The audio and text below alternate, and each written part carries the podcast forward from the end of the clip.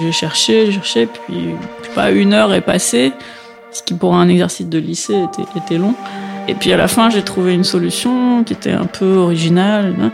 Et, et j'étais contente et je me suis rendu compte que j'avais aimé réfléchir longtemps et me creuser les méninges jusqu'à ce que je trouve. C'était même pas, peut-être même pas tellement l'objet lui-même que l'expérience de m'être perdu comme ça pendant une heure euh, ailleurs, dans un autre euh, espace, et d'avoir été à, dans, une, sorte de concentration intense comme ça, et de, recherche, de, tâtonnement. C'est c'est cette expérience-là, en fait, qui m'a qui m'a amené aux mathématiques.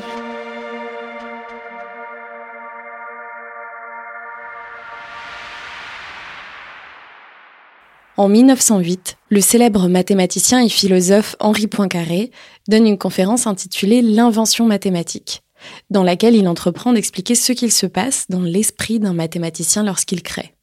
Il raconte une expérience personnelle, celle de l'omnibus de Coutances. Il dit Arrivé à Coutances, nous montâmes dans un omnibus pour je ne sais quelle promenade. Au moment où je mettais le pied sur le marchepied, l'idée me vint sans que rien, dans mes pensées antérieures, parût m'y avoir préparé. Une certitude lui apparaît tout d'un coup.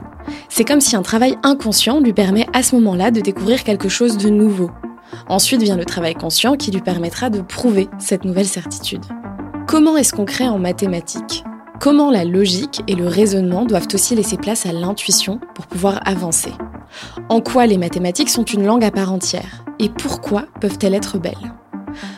Pour Sylvia Sarfati, les mathématiques sont devenues une vocation liée à son envie irrépressible de comprendre et son plaisir de résoudre les contradictions qu'elle rencontre. Sur le fil de la création est le podcast du Musée des Arts décoratifs et du design à Bordeaux. Ils donnent la parole aux créateurs pour emprunter avec eux le cheminement intime de leur processus de création. Dans cet épisode, Constance Rubini, directrice du MAD Bordeaux, rencontre la mathématicienne Sylvia Serfati pour comprendre avec elle en quoi les mathématiques sont liées à un processus créatif.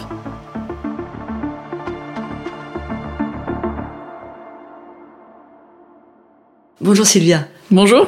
On vient d'entrer dans votre bureau euh, à l'école normale et il y a dans votre bureau un ordinateur et un très grand tableau noir empli de formules à la craie.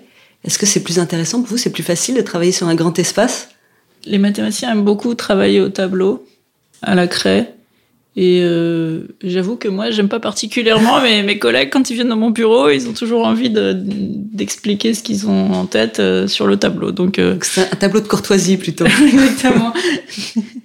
mais c'est vrai que c'est bien, surtout quand on travaille à plusieurs, à plus que deux, parce que ça permet d'avoir une vision euh, d'ensemble, prendre du recul. Donc voilà, beaucoup de recherches en mathématiques se fait euh, avec un tableau, et beaucoup de mathématiciens vous diront qu'ils ont absolument besoin d'un tableau dans leur bureau.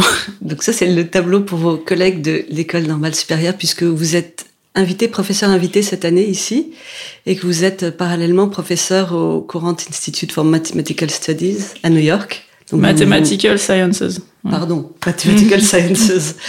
Et donc voilà, vous partagez votre temps entre les États-Unis et la France. Ces deux postes prestigieux, j'imagine, sont la conséquence de tous les prix que vous avez eu en mathématiques, parce que vous avez eu quand même beaucoup de prix. Non, je, vous fais, je dis quand même parce que vous faites un petit, des petits yeux euh, étonnés, mais vous avez eu beaucoup de prix, et notamment euh, ce prix très prestigieux, le prix Henri Poincaré. Euh, vous l'avez eu en 2012, je crois. Oui, oui, mais j'ai eu des postes avant d'avoir des prix quand même. Oui, et, et- et pas nécessaire d'avoir un prix pour avoir un poste, heureusement aussi. J'étais recrutée assez jeune pour la première fois à l'université de New York. J'avais, je venais d'avoir ma thèse. Enfin, j'avais juste un ou deux ans euh, de de- d'expérience après la thèse. Hmm. une thèse qui portait, si j'ai bien compris, sur enfin, les, des recherches mathématiques qui portaient à résoudre, à trouver des outils pour résoudre des problèmes physiques sur le- les mouvements euh, Des tourbillons dans les supraconducteurs. Voilà, exactement. Et donc j'ai fait ma thèse effectivement sur un- une équation qui vient de la physique et qui modélise euh, des phénomènes de supraconductivité, superfluidité, donc la physique de la matière condensée. Et euh, le but euh, c'était de de développer des, des techniques mathématiques, d'utiliser aussi des techniques existantes, mais de les pousser pour euh, vraiment décrire euh, ce qui se passe dans ce modèle, ce que le modèle prédit en fait au niveau des arrangements des tourbillons qui ont une interaction intéressante, puisqu'en fait, ils ont essentiellement une interaction électrostatique comme des charges électriques. Un petit peu. Donc, c'était, le but était de démontrer ça, de le dériver euh, mathématiquement avec des preuves rigoureuses, etc. Donc, ça m'a occupé une, bonne quinzaine d'années. Ah oui, une bonne quinzaine d'années. Mhm. Donc, ça veut dire qu'au départ, le choix du sujet, il est quand même primordial. Comment est-ce qu'on choisit un sujet sur lequel porter plusieurs années euh, en fait, en général, on choisit par hasard. Donc, euh, une bonne étoile alors.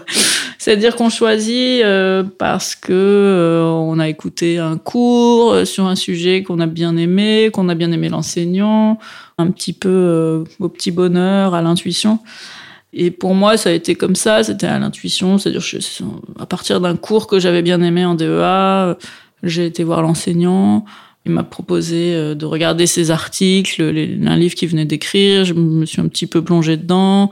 J'ai regardé d'autres travaux d'autres personnes pour euh, avoir une petite comparaison, etc. Puis je me suis dit que ça me plaisait bien, ça avait l'air beau. Voilà, c'était des jolies mathématiques et je, donc je choisis comme ça. Et ensuite, il m'a proposé un sujet de thèse. Vous avez dit des jolies mathématiques. Mhm. J'aurais pas imaginé qu'on puisse parler d'un sujet en disant ça, c'était des jolies mathématiques. C'est joli dans le terme esthétique ou mhm. joli parce que je oui, dans, dans, le terme esthétique, ouais. Qu'est-ce que ça peut vouloir dire des jolies mathématiques? Ben, Quand on fait des mathématiques, on développe une sorte de de sens esthétique euh, qui nous fait dire que certaines mathématiques sont belles ou pas belles. Il y a des goûts, évidemment, on n'aime pas tous les mêmes. Euh. Et donc euh, certains voilà aiment les démonstrations courtes et élégantes, d'autres sont impressionnés par des grandes constructions très techniques. Cette appréciation, elle se forme au fil du temps et de l'expérience, mais mais bon, déjà là, à cet âge-là, je pense que j'ai ressenti que je, trouvais ça joli pour moi, ça me plaisait, ouais. Donc ça veut dire qu'en fait, les mathématiciens ont une écriture esthétique un peu comme les artistes ont un style Complètement, complètement. Ah oui mhm. Et alors vous, vous êtes concise dans l'économie de moyens ou au contraire euh, très prolixe dans l'écriture? Bon, le problème c'est qu'on ne fait pas que de la création, c'est-à-dire qu'on a la contrainte qu'il euh, faut écrire une preuve. Donc euh, on choisit son sujet, mais après parfois la preuve demande d'écrire des choses terriblement techniques et longues et compliquées et, et on peut pas y couper, même si on aimerait bien faire des choses courtes et précises. Donc euh, c'est un certain équilibre. Mais ensuite, dans la manière de rédiger, euh, il y a des gens qui rédigent mieux que d'autres, qui arrivent à rendre les choses plus simples, plus synthétiques. Donc euh, effectivement, j'aime bien ce qui peut être assez concis, assez minimaliste quand c'est possible, même si j'ai aussi des longs développements. Donc en général, voilà, si au moins l'idée centrale peut être quelque chose qui se communique simplement, c'est déjà pas mal. Donc on essaye de voilà de créer de l'esthétique par endroit, là où on peut. Oui, la simplicité. Et, notamment aussi dans le dans la communication de ce qu'on fait, c'est-à-dire euh, au moment de de décrire notre travail dans des conférences, etc. Là, on a on a un vrai choix de, de la manière dont on le communique. Donc euh, des points sur lesquels on on insiste de la de l'histoire qu'on raconte en fait, parce que les mathématiques ça se raconte comme une histoire. Et ça s'écrit comme une histoire, ça veut dire que c'est comme une langue qu'il faut apprendre à parler. Et après on rédige, je vous avais dit, on la rédige bien, on peut rédiger bien. Donc on apprend à bien rédiger. On apprend à bien rédiger, il y en a qui apprennent pas d'ailleurs, mais euh... comme avec le français. de préférence, on apprend à bien rédiger et bien rédiger, bah, c'est essentiellement c'est beaucoup travailler, c'est-à-dire écrire, mais aussi réécrire et réécrire, c'est-à-dire la première version elle est rarement très propre et, et on peut faire des efforts de changer les notations, par exemple, trouver des meilleures manières de nommer les choses, de les noter. Et bien écrire, ça demande beaucoup de travail. C'est pour ça que, bon, parfois, certains n'ont pas le temps de le faire. Donc, quand vous avancez euh, dans l'écriture, est-ce que vous visualisez un peu le chemin ou est-ce que vous êtes vraiment à l'aveugle comme un funambule sur un fil? Mais quand on est en train de rédiger, disons dans la deuxième partie, on a déjà une idée de chemin, oui. Euh, c'est-à-dire qu'on a un fil conducteur, on a une stratégie de preuve euh, avec des étapes qui s'enchaînent, mais euh, mais parfois ça marche pas, donc c'est toujours du tâtonnement. Donc il y a une première partie qui est vraiment beaucoup plus du tâtonnement et où euh, il faut avoir, on a une sorte d'intuition d'un chemin général qu'on pourrait arriver à ce du point A au point B, mais on sait pas forcément exactement comment on va pouvoir passer. Ouais, donc on, on démarre parce qu'on sait qu'a priori on sent qu'on il y a moyen d'aller vers B. Voilà. Enfin, il faut se faire confiance à ce moment-là. Exactement. Donc, euh, c'est de se dire, on voudrait aller en B. Donc, parfois, tout le monde sait qu'il faut aller en B, mais personne ne sait comment le faire. C'est ça la question. Et parfois, euh, l'idée, c'est qu'on sait même pas où aller et qu'il y a des gens qui disent, mais en fait, c'est par là qu'il faut essayer d'aller. Donc il y, a, il y, a, différentes sortes de recherches. Vous voyez, il y a des gens qui démontrent une conjecture déjà bien établie. Les gens ont dit qu'on croit que telle chose est vraie. Maintenant, euh... une conjecture, c'est une hypothèse non vérifiée, c'est ça? Voilà, c'est ça. Une conjecture, c'est vous dites je crois que telle chose est vraie, mais je sais pas le démontrer. Voilà. Mais mais tout le monde croit que telle chose est vraie. On lance la question. Voilà, allez-y, essayez de démontrer ça. Et parfois, c'est le plus le plus euh, brillant, c'est de trouver la bonne question. C'est-à-dire que ouais, vous avez des programmes, des conjectures. Euh, par exemple, le programme de Langland, c'est un truc important en, mathématiques, en, en, algèbre.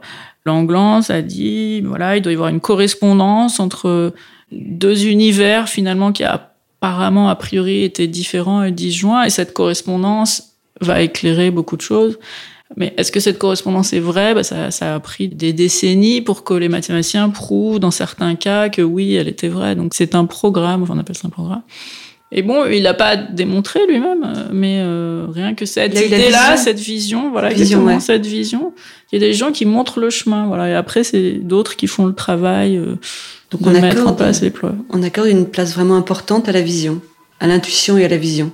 On accorde, ça, ça, ça dépend des gens, mais oui, je pense qu'on accorde une place importante. C'est des types de recherches euh, qui demandent une qui, imagination. Qui, voilà, qui demandent. Mais dans tous les cas, même pour trouver euh, la façon de résoudre une conjecture, il faut de l'imagination, parce qu'en général, ce que ça demande, c'est euh, un petit peu se décaler de la question et arriver à la penser dans un cadre plus plus grand, peut-être plus général, donc de toute façon, ça demande l'imagination, ça demande euh, une forme de oui d'intuition, de créativité, de, de vision, et, et, et, aussi de d'intuition de ce qui est faisable, parce que en mathématiques, on doit pro produire une preuve, donc il suffit pas d'avoir une idée, il faut ensuite euh, être capable de trouver une preuve, et donc avec l'expérience, on, on sent un peu, on perçoit qu'on a des chances de savoir prouver. Euh, si, on, sait, on sait si on a, par exemple, tous les outils, toutes les techniques qu'il faut.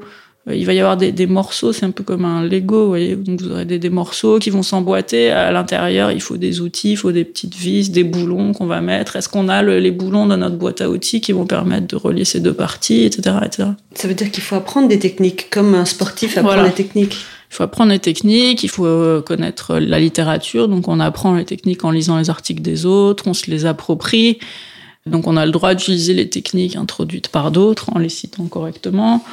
Et euh, parfois on invente soi-même des techniques aussi. On dit ben voilà moi j'ai une nouvelle forme de boulon, il va s'emboîter comme ci comme ça.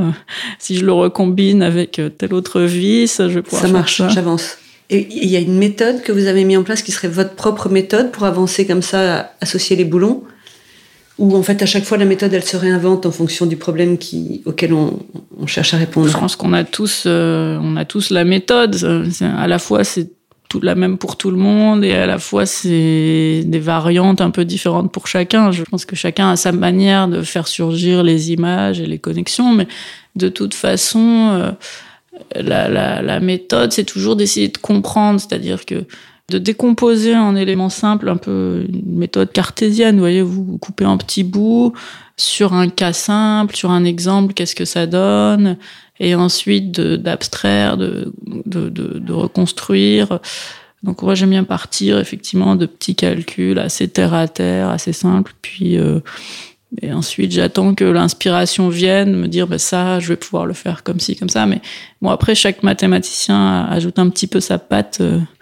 Euh, ça touche, disons, dans la manière de réfléchir.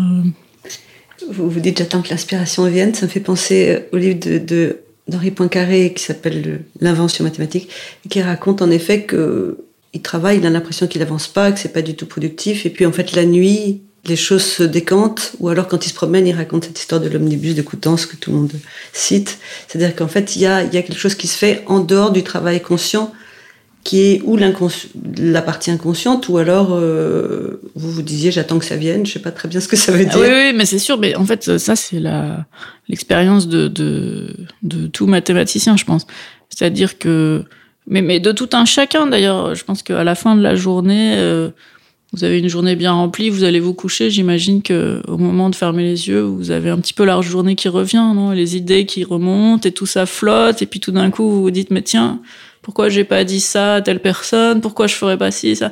Bon, mais c'est exactement la même chose que c'est sur des mathématiques. Donc, vous avez, vous réfléchissez euh, toute la journée, ou juste une heure, ou juste deux heures. Vous faites deux trois calculs, ça marche pas, on voit pas, et puis ça continue à trotter dans la tête. Hein, donc euh, effectivement, en allant faire les courses, euh, dans la douche, en allant se coucher, les choses reviennent de manière non convoquée. Et à ce moment-là, certaines connexions peuvent se faire. Et souvent plus facilement quand on prend ce recul, c'est-à-dire qu'on n'est pas le nez sur le calcul, quand on est hors du papier et du tableau, on est obligé de penser de manière plus euh, lâchée. Plus lâchée, exactement. Et c'est souvent là, à ce moment-là, qu'on que ça vient, c'est-à-dire qu'on on voit des connexions, des, des, des chemins qu'on n'avait pas forcément vus quand on avait le nez dessus. Ces moments de, de, de connexion euh, un peu involontaire, disons, de travail euh, du cerveau non, non contrôlé, je dirais, sont très naturels et très importants.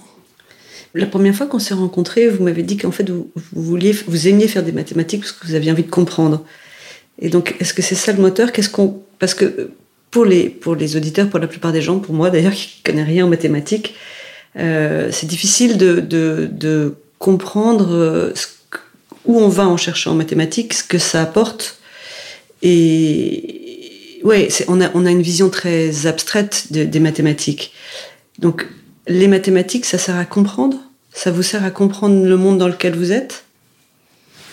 Oui, mais c'est-à-dire que les mathématiques, bon, à la fois, c'est quelque chose qui, qui décrit euh, la nature, le monde, c'est le langage finalement euh, de la nature, mais à la, fois, c'est un univers en soi. Et, donc, une fois qu'on a pénétré cet univers, on, commence à développer une certaine familiarité avec ces objets. Et ces objets ont des, ont des façons de, de s'emboîter les uns avec les autres qu'on comprend pas toujours au départ. Donc on lit des livres, on lit des articles, ça nous éclaire sur certains aspects. Et en fait, il y a rien de plus stimulant, je pense, pour un mathématicien que de ressentir un, une sorte de contradiction, c'est-à-dire qu'il y, a certains moments où on a compris telle chose euh, de telle manière, et puis il y a telle autre chose qu'on comprend aussi, mais en fait, ces deux compréhensions sont a priori incompatibles. Donc là, il y a, un, y a un, problème. Il y a un, un problème. Donc il, faut, il faut creuser jusqu'à ce qu'on arrive à résoudre la contradiction. C'est-à-dire qu'en général, il y a forcément un présupposé qui était un peu faux, ou bien il y a une manière de résoudre la chose.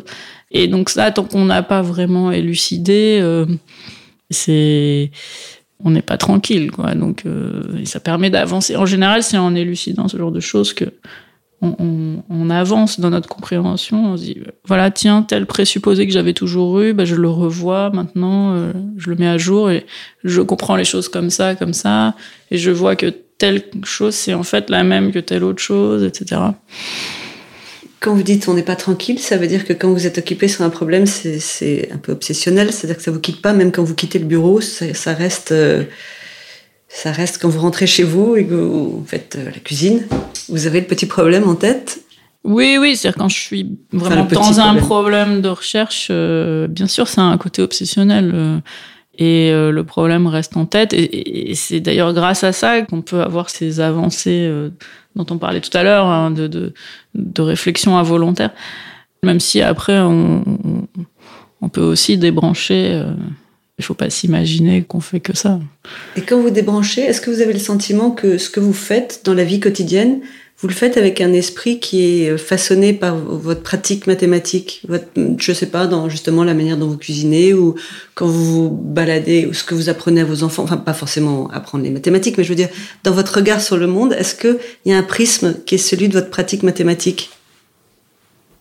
J'avais tendance à penser que non, c'est-à-dire que pour moi, les, mathématiques et la vie, c'était deux univers quand même assez disjoints et que je, je, je pensais, euh, je vivais euh, comme tout le monde. mais, mais ensuite, euh, c'est vrai que petit à petit, je me rends compte que c'est pas qu'on pense de manière mathématique, mais il y a quand même un certain niveau de, de disons, de subtilité dans l'analyse qu'on a quand on est mathématicien et qu'on qu'on applique dans notre réflexion quotidienne sans s'en rendre compte en fait. C'est-à-dire qu'on on pense en mathématicien sans vraiment s'en rendre compte, je dirais. Vous avez un exemple à nous donner pour qu'on pour qu'on comprenne mieux? La pensée quantitative, c'est-à-dire que tout, tout de suite, enfin, un mathématicien euh, sait que quantifier que quelque chose qui arrive pas souvent, bon bah il y a pas souvent, il y a vraiment très très peu souvent, qui peut être beaucoup moins souvent que pas souvent, qui lui-même est donc c'est une relative. pas souvent. Donc euh, oui, vous, comprendre qu'il y a des échelles. Euh, et quand on vous parle, je sais pas, évidemment. Euh, si vous écoutez les nouvelles, qu'on vous parle de, je sais pas, de chiffres du Covid ou quoi, il y a des choses qui sont des évidences pour un mathématicien qui a l'habitude du raisonnement quantitatif, et euh, pour le tout un chacun euh, qu'on croise dans la rue, il faut leur expliquer non, non, non, c'est pas parce que euh, vous observez telle chose que forcément ça implique. Vous voyez la différence entre corrélation et causalité. C'est, des choses qui, pour moi, relèvent de la logique partagée par tous, mais qui finalement sont peut-être pas si partagées. Mais je pense qu'il y a plein de façons d'être mathématicien, justement. Donc, on n'est pas tous exactement la même chose, le même cliché. Ah oui, heureusement. Heureusement. je crois que c'est à l'école hein, que vous avez commencé vraiment à vous intéresser aux maths. Qu'est-ce qui vous a mis sur la voie? Ce qui m'a mis sur la voie, c'est vraiment l'idée de chercher, c'est-à-dire la possibilité que j'avais... Euh, en fait, j'avais un exercice à faire à la maison. On avait tous les jours des exercices à faire. Et il y en avait un qui m'avait résisté, enfin qui m'a paru plus difficile que les autres. Et du coup, je me suis un peu accrochée, euh, j'ai cherché, j'ai cherché, puis, puis, pas une heure est passée, ce qui pour un exercice de lycée était, était long. Mal, oui. et, euh, et puis à la fin, j'ai trouvé une solution qui était un peu originale, hein. et, et j'étais contente et je me suis rendu compte que voilà, mon intuition, ça a été sur ça, c'est-à-dire sur le fait que j'avais aimé réfléchir longtemps et me creuser les méninges jusqu'à ce que je trouve vous sentiez bien Donc c'était voilà, c'était même pas peut-être même pas tellement l'objet lui-même que l'expérience mm. d'avoir euh, de m'être perdu comme ça pendant une heure euh, ailleurs dans un autre euh, espace et d'avoir été à, dans une dans une sorte de concentration intense comme ça et de de, de recherche, de, de tâtonnement. C'est cette expérience là en fait qui m'a qui m'a amené aux mathématiques. C'est étrange, non?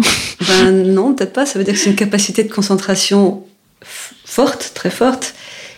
Et puis après, euh, vous dites un monde parallèle. Donc c'est, enfin un monde parallèle.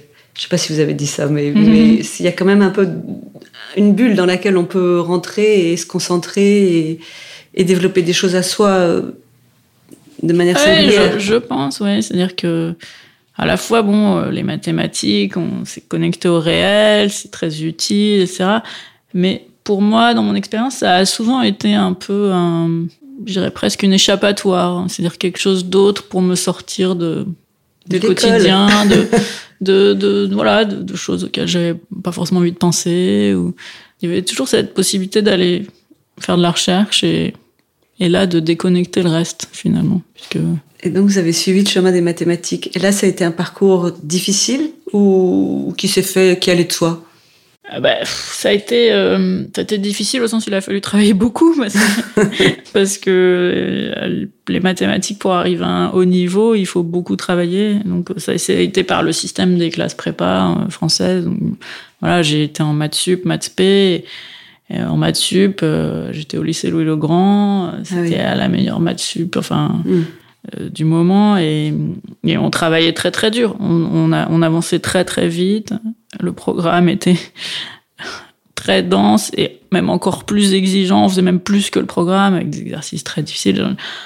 Et, donc il faut il faut beaucoup travailler comme un musicien euh, travaille son instrument pendant des heures et des heures ou comme un sportif euh s'entraîne. C'est voilà, j'avais un professeur de maths qui m'a j'ai eu de la chance, il m'a en fait beaucoup encouragé, mais qui était très exigeant.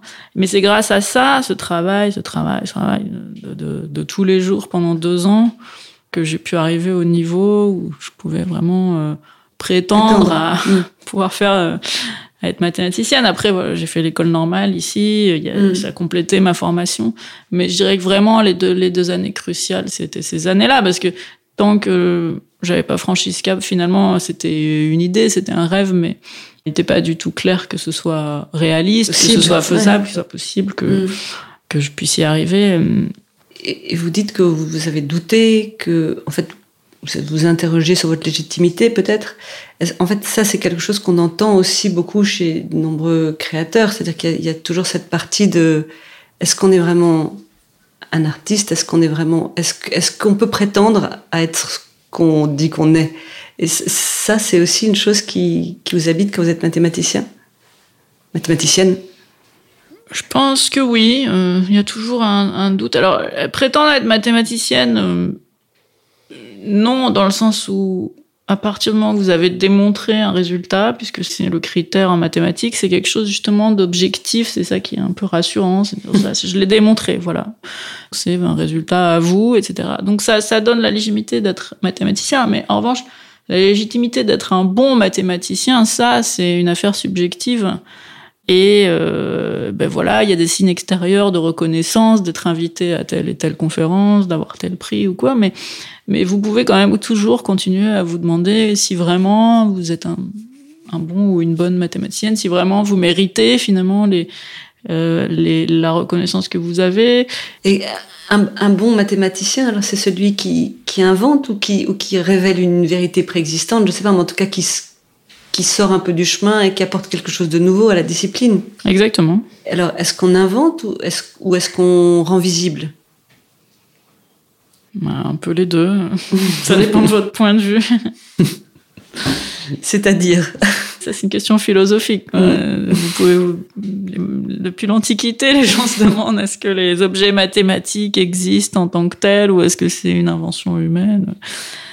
Dans la pratique des mathématiques, disons que il y a les deux, je pense. Il y a vraiment des, moments où une nouvelle notion, un nouvel objet est apporté. Et euh, il y a des moments où on, se dit que oui, ça c'était quelque chose qui était là, mais qu'on n'avait pas vu. Donc, euh, je pense qu'on peut le voir un peu des deux points de vue. Cette histoire d'apporter des objets ou des conjectures, parfois c'est les mathématiciens sont plus influents par euh, les conjectures qu'ils ont formulées que par les preuves qu'ils ont faites. Oui, parce qu'en fait, c'est ce que vous disiez, c'est sacrément intéressant de trouver la bonne question et, de faire réfléchir des gens pendant des mois ou des années. Bien sûr, bien sûr, évidemment. Hmm. Ce qui fait qu'en fait, c'est une discipline qui est à la fois collective et à la fois singulière, parce que on rattrape la balle envoyée par quelqu'un d'autre, et en même temps, vous travaillez seul, puisqu'il faut la concentration. Donc c'est un aller-retour entre les deux? Oui, oui, tout à fait. Donc c'est collectif. les travaux sont souvent en collaboration, mais les collaborations, c'est un dialogue. Donc euh, il y a des moments où on réfléchit seul, puis ensuite on se reparle. Des moments où on réfléchit à deux. Mais oui, effectivement, c'est une discipline qui avance collectivement. C'est-à-dire, on, veut faire avancer le, champ de la connaissance. Donc tout ce qui a été démontré par les autres bah, est intégré au corpus de connaissances existants, et puis on avance à partir de là. Et ce corpus de connaissances, il rayonne sur le reste des connaissances du monde? Comment, à un moment donné, parce que c'est ce qui nous paraît difficile, nous, les non-mathématiciens, c'est de voir comment se fait la passerelle entre ces recherches et ces problèmes résolus et le monde dans lequel nous, on voit qu'on vit. C'est-à-dire que vous avez une sorte de, de chaîne de production de connaissances jusqu'à l'application des connaissances. Donc à la marge des mathématiciens, vous avez des mathématiciens appliqués, par exemple, qui vont parler à des physiciens, qui eux-mêmes vont parler à des ingénieurs, ou bien les mathématiciens vont parler directement aux ingénieurs. Donc il y a des gens qui font le pont, en fait, entre les connaissances mathématiques et leur application pratique.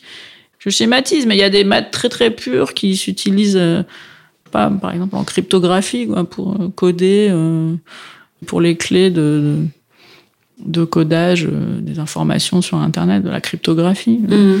Donc ça diffuse, quoi. Oui, ça, diffuse. vers, ça diffuse vers les autres sciences, ça diffuse vers mhm. la physique, vers la biologie, vers l'économie et vers des, des, sciences de la technologie. Si vous et vous, quand vous travaillez sur le tourbi les tourbillons, sur la forme des tourbillons, est-ce que à un moment donné, vos calculs sont en relation avec visuellement ce que nous on peut voir de la forme d'un tourbillon, ou est-ce qu'en fait le lien visuel, c'est beaucoup trop simple. Il marche pas comme ça? Dans votre, dans votre tête, il n'y a pas ces images qui accompagnent le si, calcul? Si, si, je pourrais vous montrer des images. Alors, moi, ce que je fais, c'est assez concret, en fait. Donc, euh, j'avais calculé, c'est pas tant la forme du tourbillon, mais que l'arrangement des tourbillons, comment ils se répartissent. Et en fait, je peux vous montrer des photos que vous trouverez sur Internet, des, des tourbillons dans les matériaux supraconducteurs, dans les expériences. C'est observé, vous voyez, qui font des, ils forment des réseaux triangulaires parfaits. Donc, c'est-à-dire qu'ils s'organisent comme ça en petit, en petit arrangement, en réseau triangulaire. Et euh, l'un de l'un des, des, des, travaux que j'ai effectué euh, avec Étienne Sandier, c'était d'essayer de dériver rigoureusement une, un problème qui justifie que, euh, enfin, qui explique pourquoi on voit ces, ces formes-là. De triangle. De triangle, oui. Parce que c'est ça, ça paraît tellement abstrait. Surtout quand on entend que les mathématiciens peuvent travailler dans des dimensions bien supérieures à celles dans lesquelles nous on voit en dimension 2, on voit en dimension 3, puis après ça s'arrête un peu là. Quand on travaille en dimension 8 ou 24, ça paraît juste... Euh... Ben, on visualise par analogie, en fait. C'est-à-dire qu'on on raisonne par analogie avec la dimension 3, qui est celle dans laquelle on est habitué à, à vivre et à visualiser.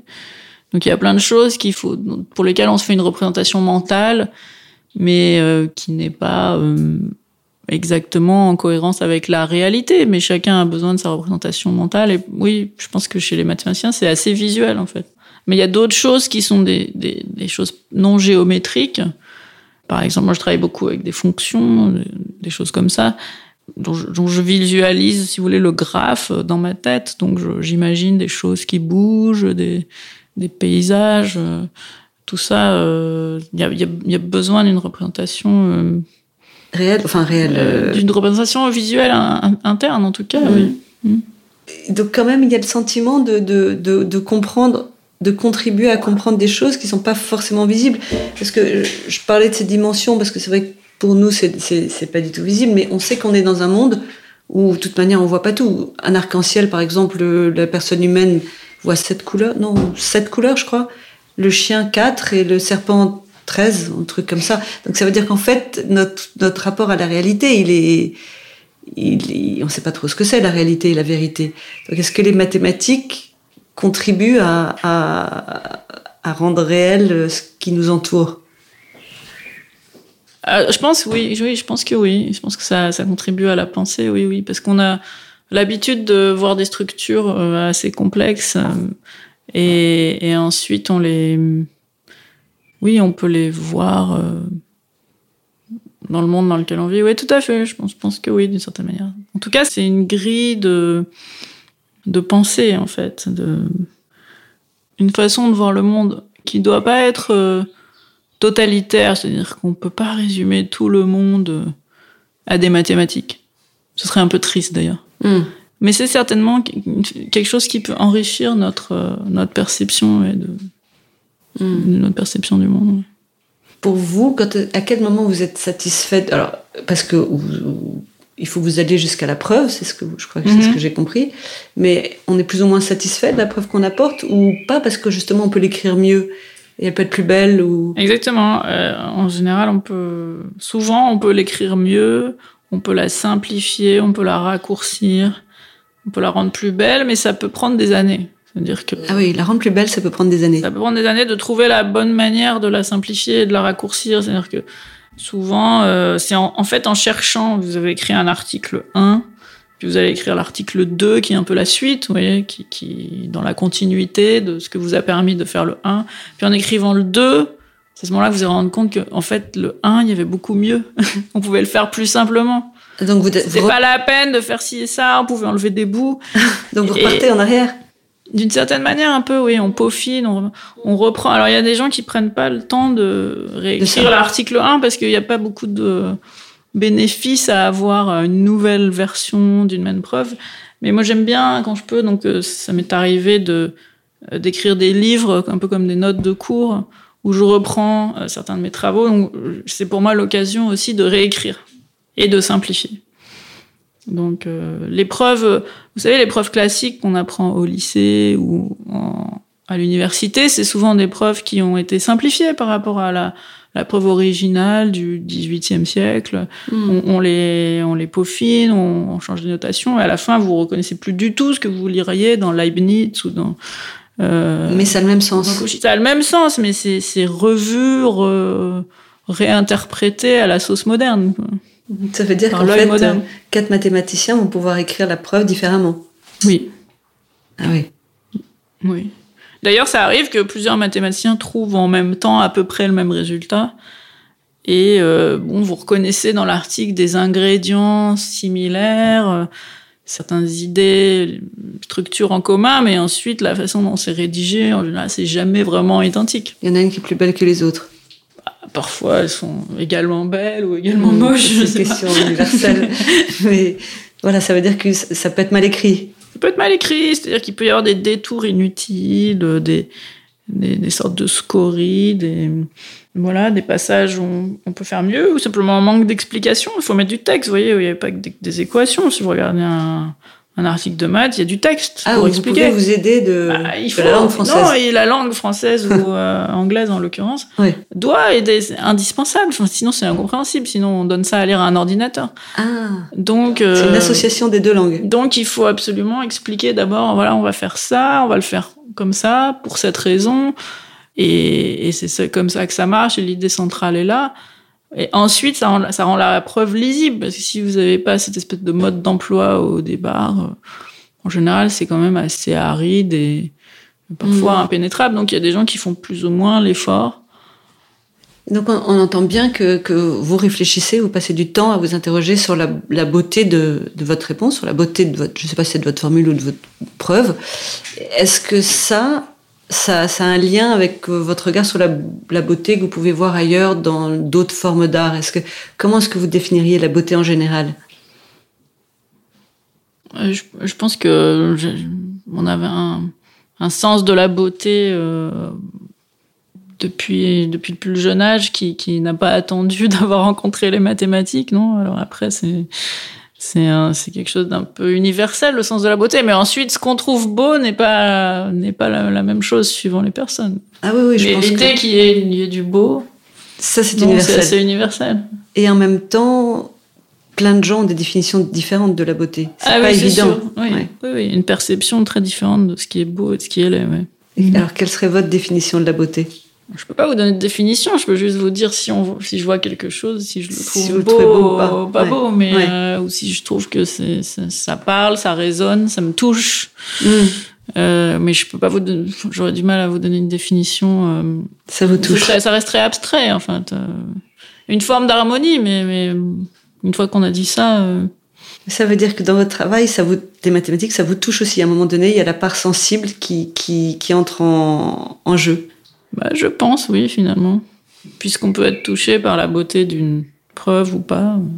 On peut être touché, on peut être ému par un résultat mathématique? Ému, c'est peut-être un peu exagéré, mais on peut être certainement impressionné, oui. Admiratif, mm. ça c'est possible. On peut être euh, touché par un exposé de mathématiques particulièrement inspirant. Ça, oui. Ça vous trouble? On peut être inspiré, voilà. Ouais. Troublé, inspiré. non, je dirais pas, mais inspiré. Inspiré. Mm. Ça veut dire que la, la place d'autres mathématiciens a un rôle et ins peut inspirer un travail. On peut, on peut se nourrir d'une façon de travailler d'un autre mathématicien, par exemple. Ou...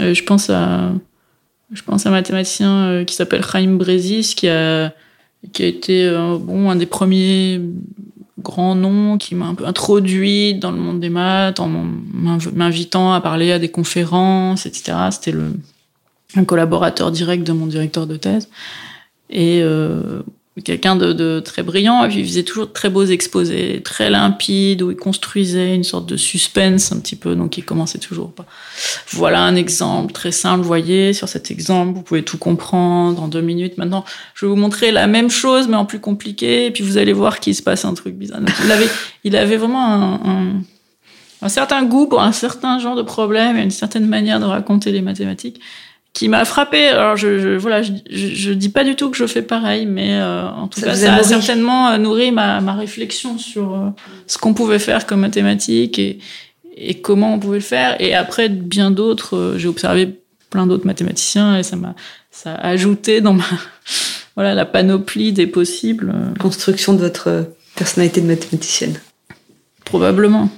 Et vous voyez des correspondances. Je crois que l'autre jour, vous, vous, me disiez que vous écoutiez beaucoup de musique, par exemple. Mm. Plus précisément Bach. Alors on dit toujours pas que seulement Bach, Bach, pas que seulement Bach. Bach mais oui. oui, oui, beaucoup de musique, beaucoup de musique classique en général, et, et pas pendant, seulement. Pendant que vous travaillez Oui. ou, ou, séparément Non, pendant que je travaille, j'aime bien. Mm. Je j'aime bien dans les moments de concentration, euh, justement. Parce que ça vous porte? Ça me porte, oui. Mm -hmm. L'autre jour, vous avez dit une expression qui, qui m'est restée en tête. Vous avez dit ça remet les neurones en ligne. Ah, je sais pas très bien ce que ça veut dire. Mais... non, je, je, je, citais en fait un, un, interprète de Bach qui disait que, que quand il jouait l'art de la fugue, il avait l'impression de se réaligner les neurones. ah oui, voilà, c'est ça. Et, et je, je me sentais assez en phase avec cette phrase euh, qui n'est pas de moi, mais. Mais je comprends exactement ce qu'il veut dire, parce que effectivement, Bach, c'est très structuré, ça a cette harmonie, cette, euh, cet alignement, et en même temps cette richesse. Enfin bon. Euh, mais oui, oui, il y a certaines musiques que j'aime bien écouter quand je travaille. Ça veut dire que vous, votre travail, il est aussi structuré, c'est-à-dire qu'on a la, phrase, elle se construit de manière structurée. Est-ce que par exemple on, met une marche artificielle parce qu'on a besoin d'avancer et peut-être après on retire cette marche parce qu'on a trouvé la façon d'avancer ou oui, totalement, totalement. Mhm. C'est un petit peu comme euh, essayer de construire un grand Lego, un très très grand Lego. Vous mettez des bouts, euh, des structures, des, des, petites briques élémentaires que vous allez assembler. Il faut comprendre chaque comment marche chaque brique, comment on peut les imbriquer les unes dans les autres. Donc euh, oui, c'est enfin c'est très structuré. Est-ce que vous, vous avez eu le sentiment à un moment donné à l'école ou par ce que vous renvoyez vos professeurs que vous étiez doué? Ou est-ce que qu'il y avait un truc de plus que les autres? Ou est-ce que non, c'était juste un goût, une curiosité qui vous a fait progresser et qui vous a fait devenir bonne? Mmh, C'était pas très clair. Je pense que j'étais bonne en classe, donc euh, euh, vous voyez, j'arrivais à résoudre euh, bien les exercices qui étaient posés, etc. Mais je crois que les enseignants ils auraient pas osé dire que j'étais douée, peut-être parce qu'il y avait cette idée. Vous voyez, les gens ont un peu un fantasme d'un génie en maths. Qu'est-ce que c'est un génie en maths? Voilà, Quelqu'un qui qui sait tout faire très vite, tout de suite. Et, et je crois qu'ils auraient pas euh, osé euh, anticiper euh, quelque chose comme ça. J'étais dans un lycée normal, donc je pensais que les les petits génies, ils étaient bah, justement à Louis le Grand, à Paris, déjà dès la seconde. Donc je m'imaginais dans la classe des bons élèves, mais pas forcément de ceux qui euh, avaient euh, ce don en plus. Et donc au moment où j'ai eu envie de faire des maths, euh, le premier doute qui m'a assailli, c'est mais est-ce que je vais y arriver? Est-ce que je suis vraiment assez bonne pour ça? Est-ce qu'il faut pas être quelque chose de très spécial que je ne suis pas?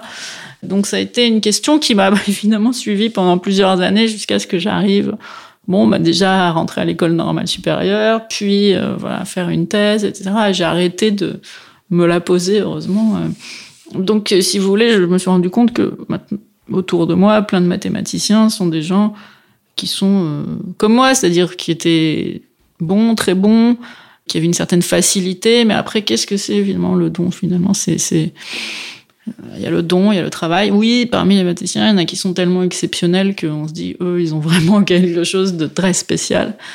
Euh, mais ensuite, euh, il faut pas forcément plaquer ces stéréotypes, je dirais, qui sont un, un petit peu nuisibles, ouais, mmh. je pense, qui découragent mmh. et qui empêchent. Mmh.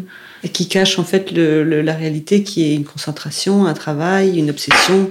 Concentration, travail, obsession. Il faut quand même un minimum de facilité. Hein. Je vous dis pas que c'est euh, accessible à tous je crois que c'est Einstein qui dit qu'il n'était pas spécialement doué en calcul, mais qu'en revanche, il était passionnément curieux, ou, ou Grothendieck, le mathématicien Grothendieck. C'est pas, que... c'est pas du tout euh, lié à la capacité d'être bon en calcul. Euh, d'ailleurs, euh, je suis pas particulièrement bonne en calcul mental, enfin, si c'est à ça que vous pensez. Je sais pas, les chiffres, oui. Ouais, les chiffres. Ce qu'on nous apprend à l'école. Je dirais pas que je suis mal à l'aise avec les chiffres, mais c'est pas non plus, euh, Ouais, je, je, j'ai des collègues euh, mathématiciens qui sont vraiment capables de vous multiplier des nombres à trois chiffres comme ça et de vous sortir la réponse sans calculatrice.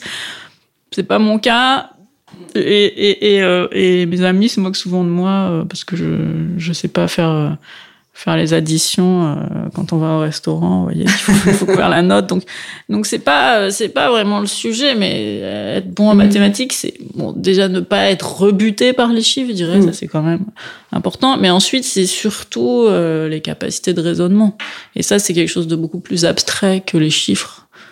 Mais euh, voilà, c'est c'est intéressant à comparer avec d'autres euh, disciplines. Euh, voilà, qu'est-ce qui fait qu'on peut devenir musicien? Est-ce que il faut être vraiment avoir un don? Ou est-ce que il faut être bon en musique et travailler beaucoup? Et Donc, alors est-ce que le don apparaît tardivement ou est-ce qu'il n'y avait pas de don, il y a juste tout d'un coup un désir, une envie, mm. une obsession qui permet de se concentrer tellement que qu'on dure et que et qu'on finit par toucher l'essentiel et qu'on avance. Quand d'autres arrêtent avant, avant que ça se passe en fait.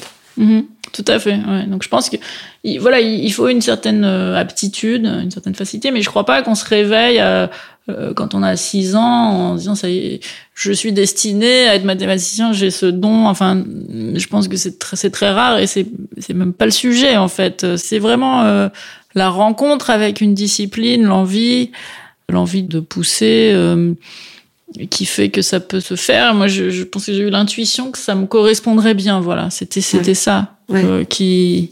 C'était juste pour vous. C'était c'était juste pour moi. Voilà. et, et, à partir de ce moment-là, euh, l'idée du don, euh, on peut la mettre un peu de côté, je pense. Euh, pour moi, c'est finalement maintenant la question, c'est est-ce que je peux encore m'améliorer? Est-ce que je peux démontrer des choses que j'aurais pas cru être capable de démontrer, plus que euh, est-ce que je suis meilleur que les autres? Ça devient quand on prend le recul, on se rend compte que c'est c'est plus ça, c'est par rapport le, le le défi, il est il est personnel. Cet épisode accueillait la mathématicienne Sylvia Serfati. Sur le fil de la création est un podcast du Musée des Arts Décoratifs et du Design de Bordeaux produit par Louis Créative, l'agence de création de contenu de Louis Média. Je suis Amel Almia et j'ai coordonné et monté cet épisode. Constance Rubini a mené l'interview, Eve Gano l'a enregistré, Vincent Louba en a fait la réalisation et le mix, la musique est composée par Jean Thévenin et la production est supervisée par Blanche Martin. Si cet épisode vous a plu, n'hésitez pas à vous abonner, à nous laisser des étoiles et des commentaires et à en parler autour de vous. À bientôt!